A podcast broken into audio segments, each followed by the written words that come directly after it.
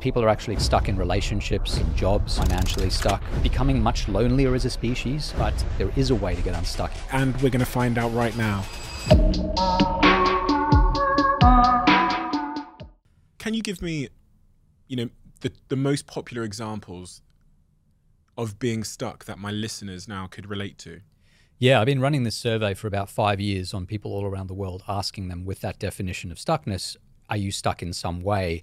And I find that people usually within about 15 seconds start typing a response, which means that stuckness is very top of mind. And their responses vary. So some of them are financially stuck. They want to be able to save or they want to be able to earn more money. Some of them are stuck in relationships. Some are stuck in jobs. A lot of them are stuck quite narrowly in creative pursuits. Like, I'm trying to learn this piano piece. I'm trying to learn this new art technique. I'm a filmmaker and I can't come up with creative ideas uh, I'm a business person and I can't figure out what my next venture should be. So there's a there's a very broad range, um, and I find that almost everyone, in at least one respect, with a bit of time, comes up with something. They say I'm stuck in this way, and then they can express it. What does it feel like when someone is stuck? So how do I know if I'm stuck? What is there an emotional sort of, you know, sensation? Yeah, it's an interesting question. So it's it's subjective. You, you know if you're stuck, you can feel it because you could be in the same situation and not feel stuck. I'll give you a good example of this. I, I had a conversation with Malcolm Gladwell, who was telling me about his dad, who was a math professor. And his dad was trying to solve a math conundrum for 30 years. By external definitions, he was stuck for 30 years because he couldn't solve this math puzzle, which is a common experience for, for math professors, I imagine. But he loved it. He didn't think of himself as being stuck. That for him was the process. That was why he went to work and why he kept doing what he was doing. And so, you know, I, if I thought about being stuck in something and not making meaningful progress objectively for 30 years, the idea drives me crazy. But for his dad, for Malcolm's dad, that, that was something that was really appealing. He, he really enjoyed that process.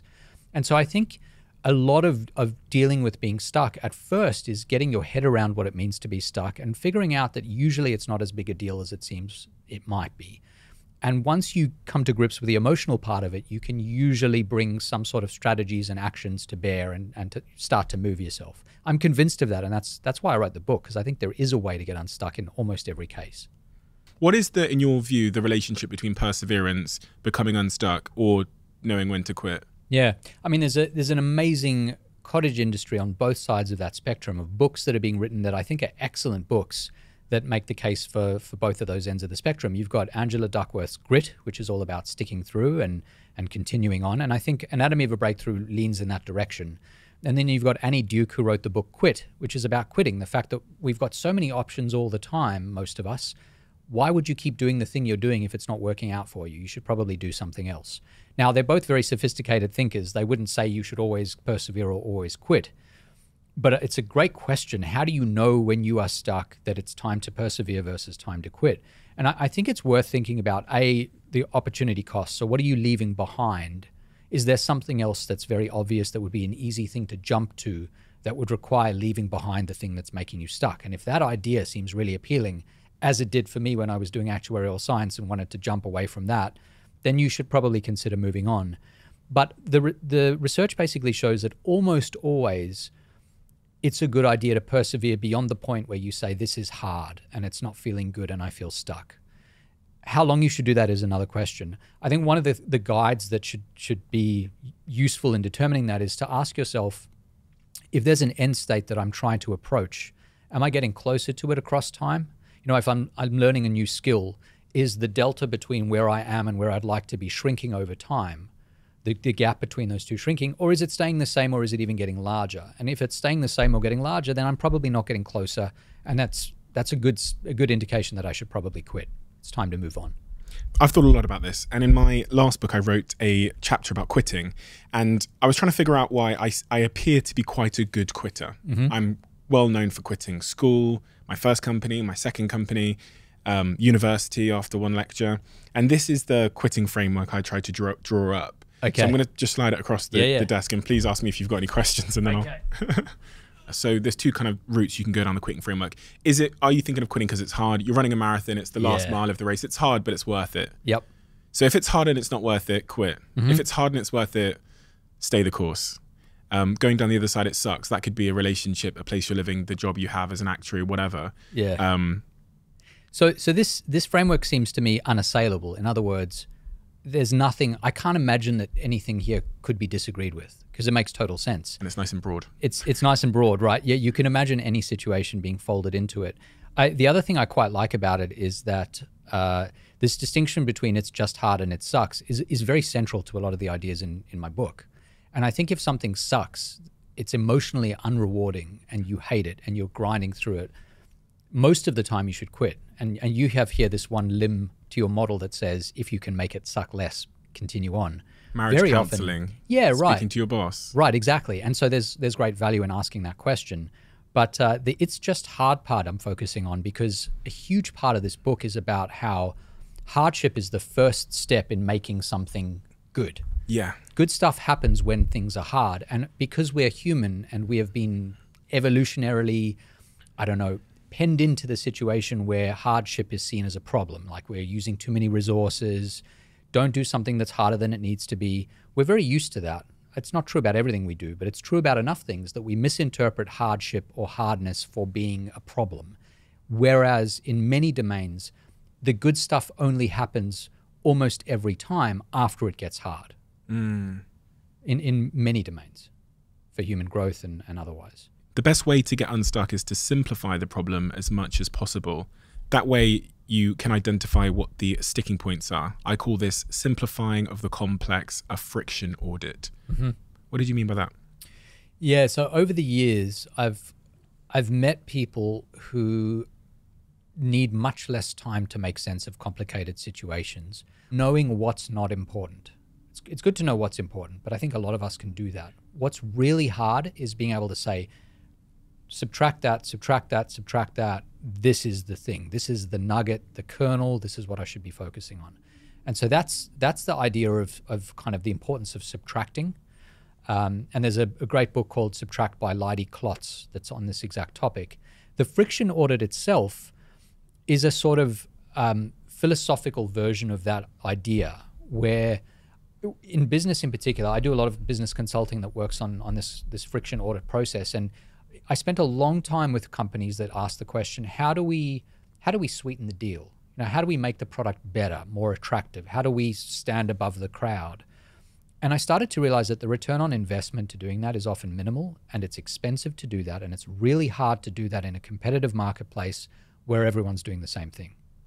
But where you get your massive return is not by focusing on making the carrot more attractive. It's by removing the stick that stops people from doing what you'd like them to do. Maybe it's interacting with a customer service rep, maybe it's buying, maybe it's making a particular choice, maybe it's understanding information, whatever it is. If you weed those out, you sand them down so there's no longer friction there, you see tremendous rises in conversion, often for almost no cost. It's just a matter of asking that particular frame of question and going through that friction audit process. And that friction audit process, I guess it starts with that question, which is like, what what's getting in the way? Yeah, You can ask yourself that. You can ask your team that question. yeah. We probably don't ask ask our teams that question enough, just generally in business, which is because we're always thinking about you know things we can add, maybe um, something we can buy, Yeah. equipment we we could buy, someone we could hire. Yeah, I mean, I when I think about this, certainly for teams it works really well. I also think for individual lives, everyone, if you ask them, this is really liberating. I like to do this sometimes. What are the three things in your life right now that cause you the most friction? It could be interactions with a certain person. It could be commuting if you if you're traveling a lot. It, it everyone's got a different answer to the question. But imagine that those three things you could just eradicate from your life right now. How much better would your life be? And people often say, like, wait, like 100% better. It'd be, my life would be double as good as it is now. And so the next thing is to say, well, that's a massive return on investment. If you can't eradicate them, that's fine, but at least sand them down, minimize them, shrink them to the extent possible. That's where you should devote your resources. It's a really, really powerful intervention for individual lives, but I think also, as you said, in the workplace as well. Such a good habit to have, asking that question frequently, not just to yourself, but also just to the people you work with. Yes. Because you, you get such surprising answers when you ask these questions. also to to your partner or to your friends, your mm. close friends, there's nothing better than being asked that question. If someone asks you that, the the degree of caring, if if they actually seem like they want to be able to help, that will melt any barriers between you and another person. If you if you genuinely say, What are the three things right now that feel like they're the hardest, most unpleasant things, and how can I help you fix them? Is a tremendously uplifting, connecting experience. You are always one decision away from taking your business to the next level.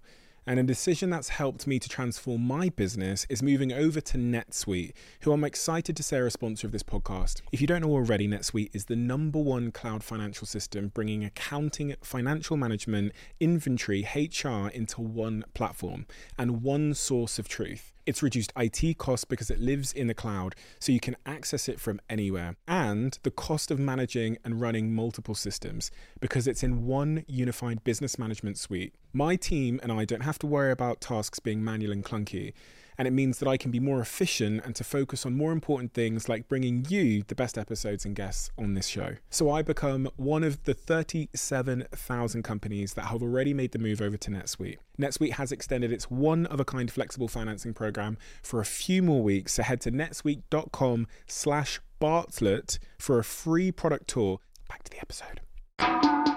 You are always one decision away from taking your business to the next level. And a decision that's helped me to transform my business is moving over to NetSuite, who I'm excited to say are a sponsor of this podcast. If you don't know already, NetSuite is the number one cloud financial system bringing accounting, financial management, inventory, HR into one platform and one source of truth. It's reduced IT costs because it lives in the cloud, so you can access it from anywhere. And the cost of managing and running multiple systems because it's in one unified business management suite. My team and I don't have to worry about tasks being manual and clunky and it means that I can be more efficient and to focus on more important things like bringing you the best episodes and guests on this show. So I become one of the 37,000 companies that have already made the move over to NetSuite. NetSuite has extended its one of a kind flexible financing program for a few more weeks, so head to netsuite.com slash Bartlett for a free product tour. Back to the episode.